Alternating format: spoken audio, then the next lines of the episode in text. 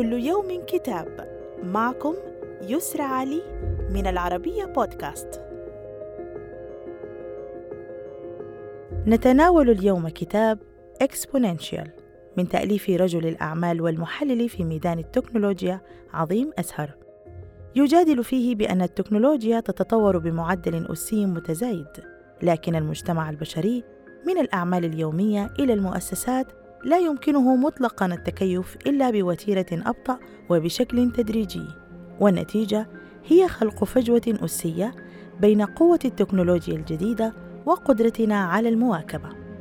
ويوضح أزهر كيف يمكن لهذه الفجوة المتسارعة أن تفسر مشكلات مجتمعنا الأكثر إلحاحاً من الصعوبة أمام الشركات القائمة في مواكبة المنصات الرقمية، إلى الاستجابة المتصلبة للحكومات للمشكلات الاجتماعية سريعة التطور.